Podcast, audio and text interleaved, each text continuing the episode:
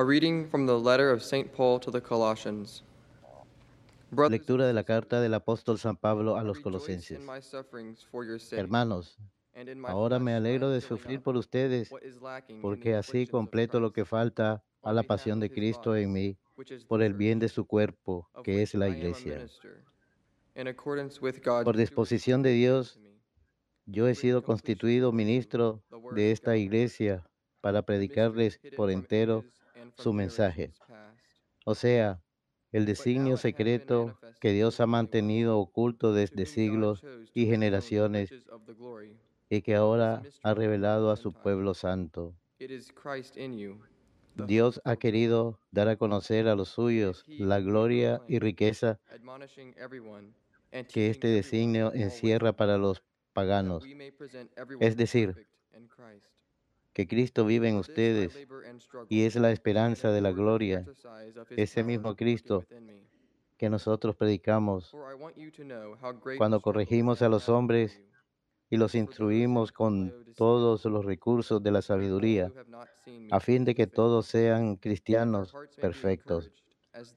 Por eso, precisamente, me empeño y lucho con la fuerza de Cristo que actúa poderosamente en mí. Quiero que sepan cuántos esfuerzos estoy haciendo por ustedes, por la, la y por, lo- por todos los que me conocen personalmente. Dios es nuestra salvación y nuestra gloria. Dios es nuestra salvación y nuestra gloria. Solo Dios es mi esperanza, mi confianza, es el Señor, es mi baluarte y solo Dios es mi esperanza y mi Salvador. O my people. Dios es nuestra salvación y nuestra gloria. De Dios viene la- mi salvación y mi gloria. Él es mi roca firme y mi refugio. Dios es nuestra salvación y nuestra gloria.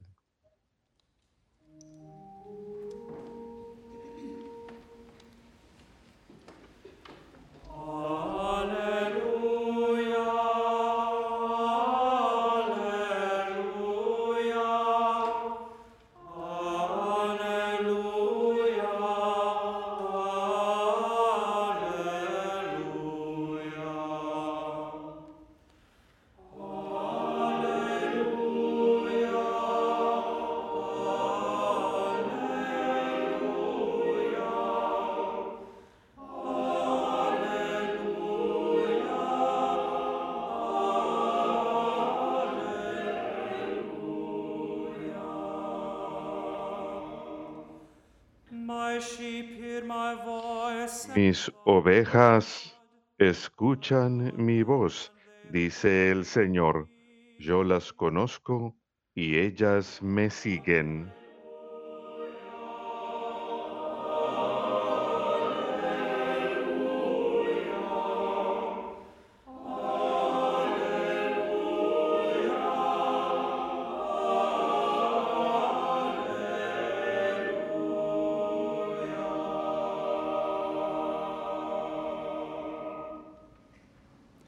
Dominus vobiscum.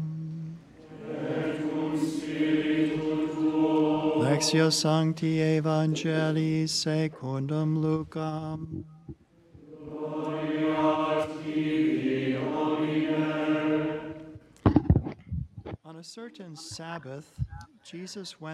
Un sábado. Jesús entró a la sinagoga y se puso a enseñar. Había allí un hombre que tenía la mano derecha paralizada.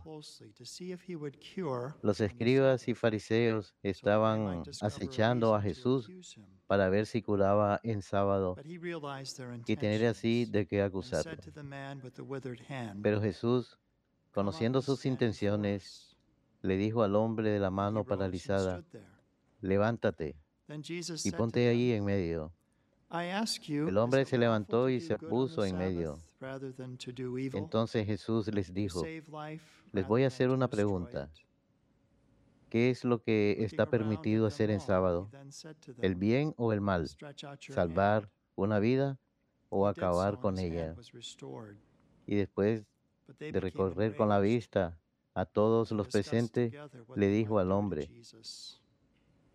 extiende tu mano. Él la extendió y quedó curado.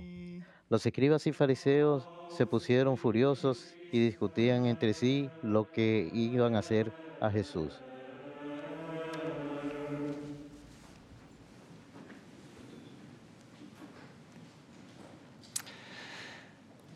I could find nothing better to begin my homily No pude encontrar nada mejor para iniciar mi homilía de hoy que una breve educación acerca de la misa azul que se celebra anualmente en eh, la parroquia católica de San Juan Neumann en Cantón, Michigan.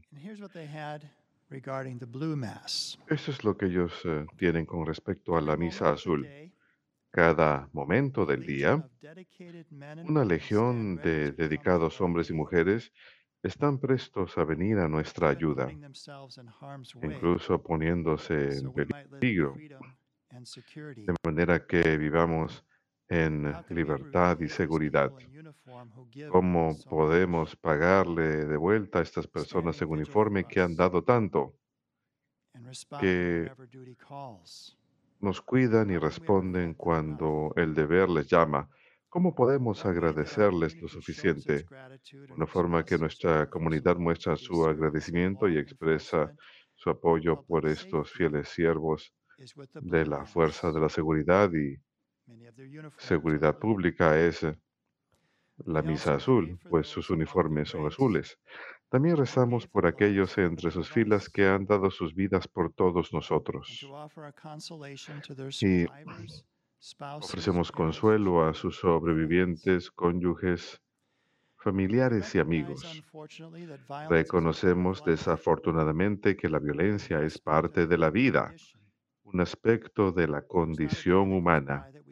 No hay un día que pase que no escuchemos veamos un derramamiento de sangre o alguna otra violencia que suceda en nuestra comunidad o en alguna parte del mundo. La discordia humana, la división y el desdén engendran la violencia. Siempre ha sido así. Entre esta violencia, animosidad y engaño en la sociedad, la misa azul es una ocasión para confirmar nuestro agradecimiento por el testimonio moral de aquellos que aceptan la labor de estar entre nosotros y el peligro. Badge, ponerse el uniforme y la insignia, anuncian que hay un camino mejor. Puede haber una comunidad de justicia, orden, compasión, bondad y paz. Sus vidas y servicios son testimonio de la fe y esperanza de todos nosotros de que la mejor señal de naturaleza humana puede sobrevivir e incluso prosperar en agradecimiento a Dios y humildad ante el. Señor en esta congregación de fe. Pedimos que Dios los mantenga seguros a todos ellos en su servicio a esta comunidad. Que nunca nos olvidemos del gran precio pagado por nuestros hermanos en uniforme, de manera que el resto de nosotros podemos peace, tratar de vivir y edificar un mundo de paz verdadera. Una paz que al final proviene de Dios.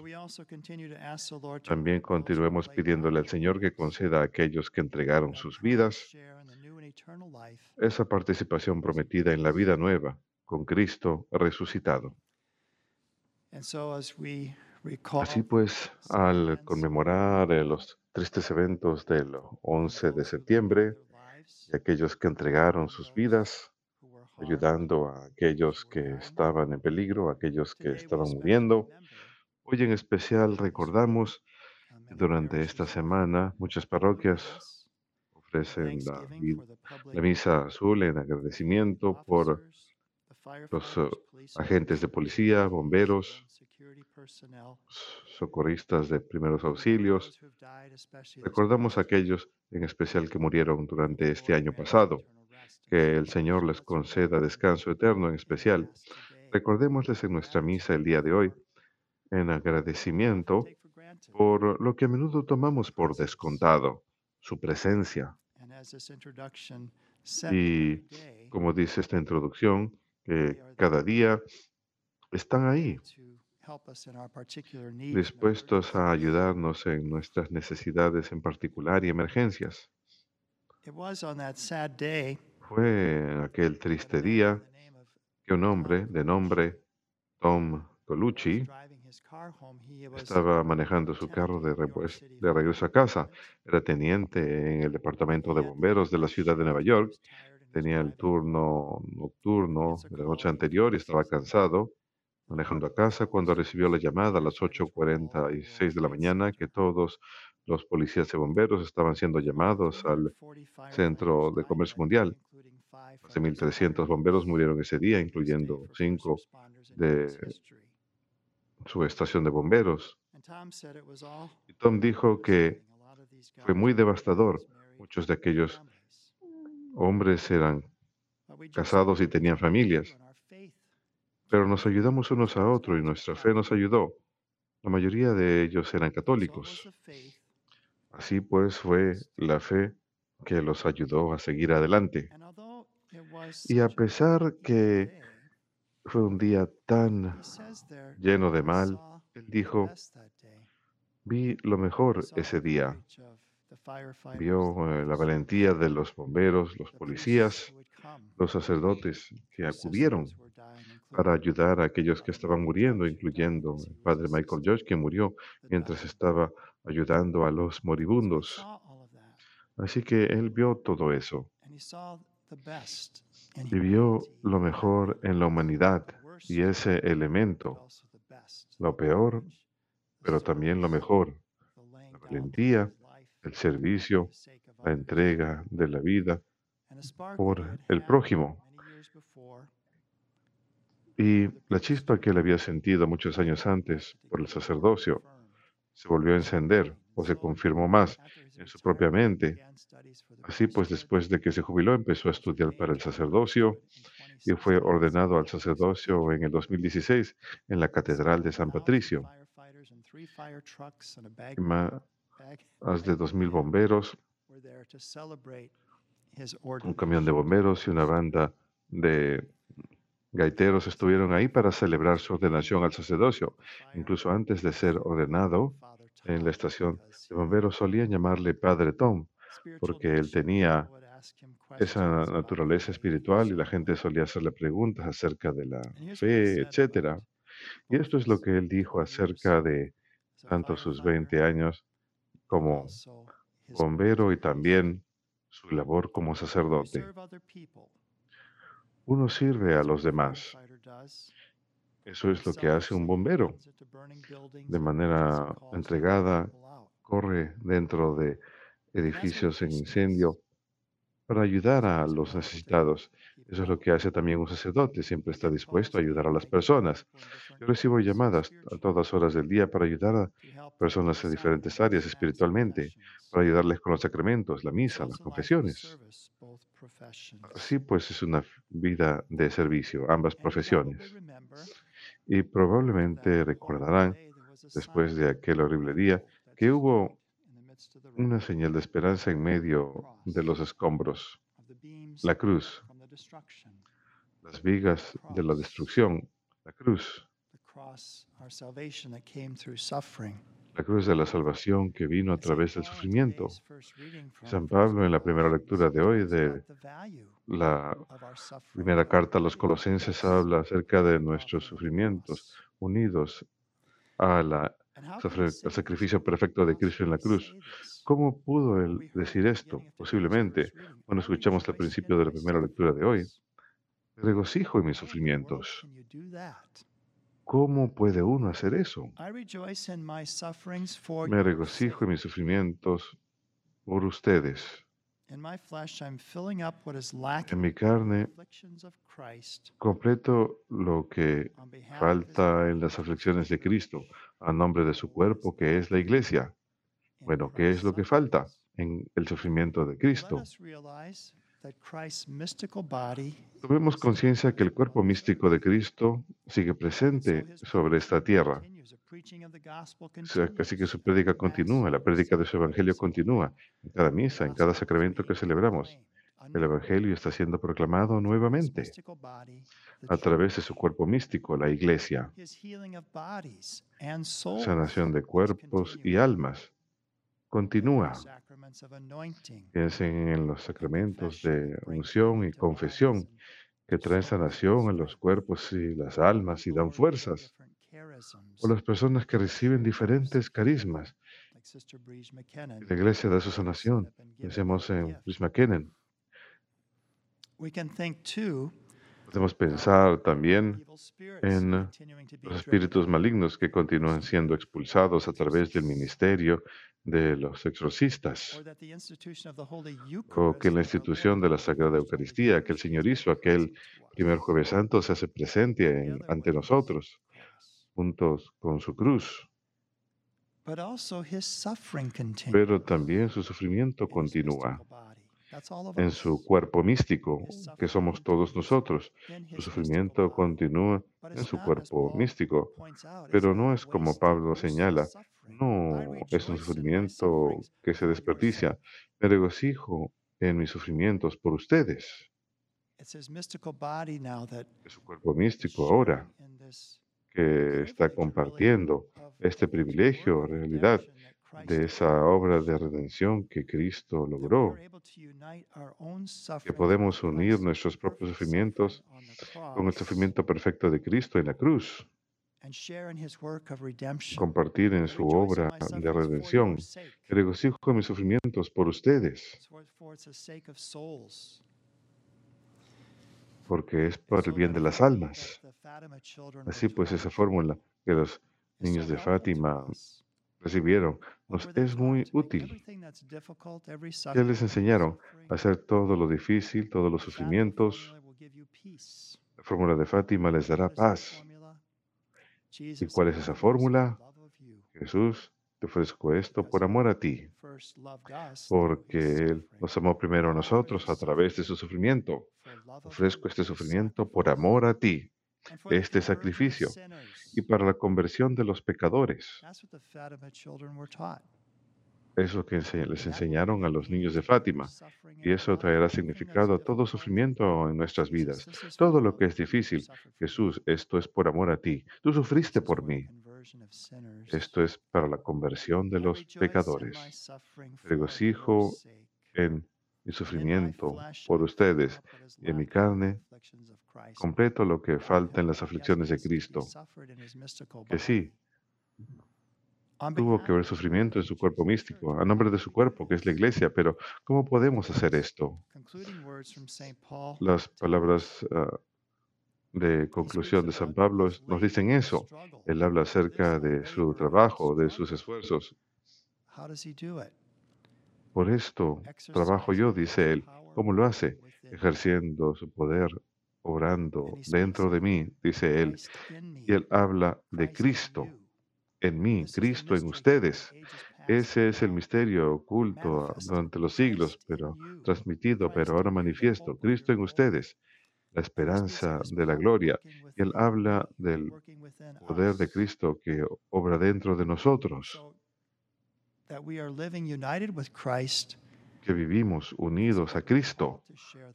Y estamos llamados a compartir el Evangelio y también a compartir y ofrecer nuestros propios sufrimientos, en cualquier forma que tomen.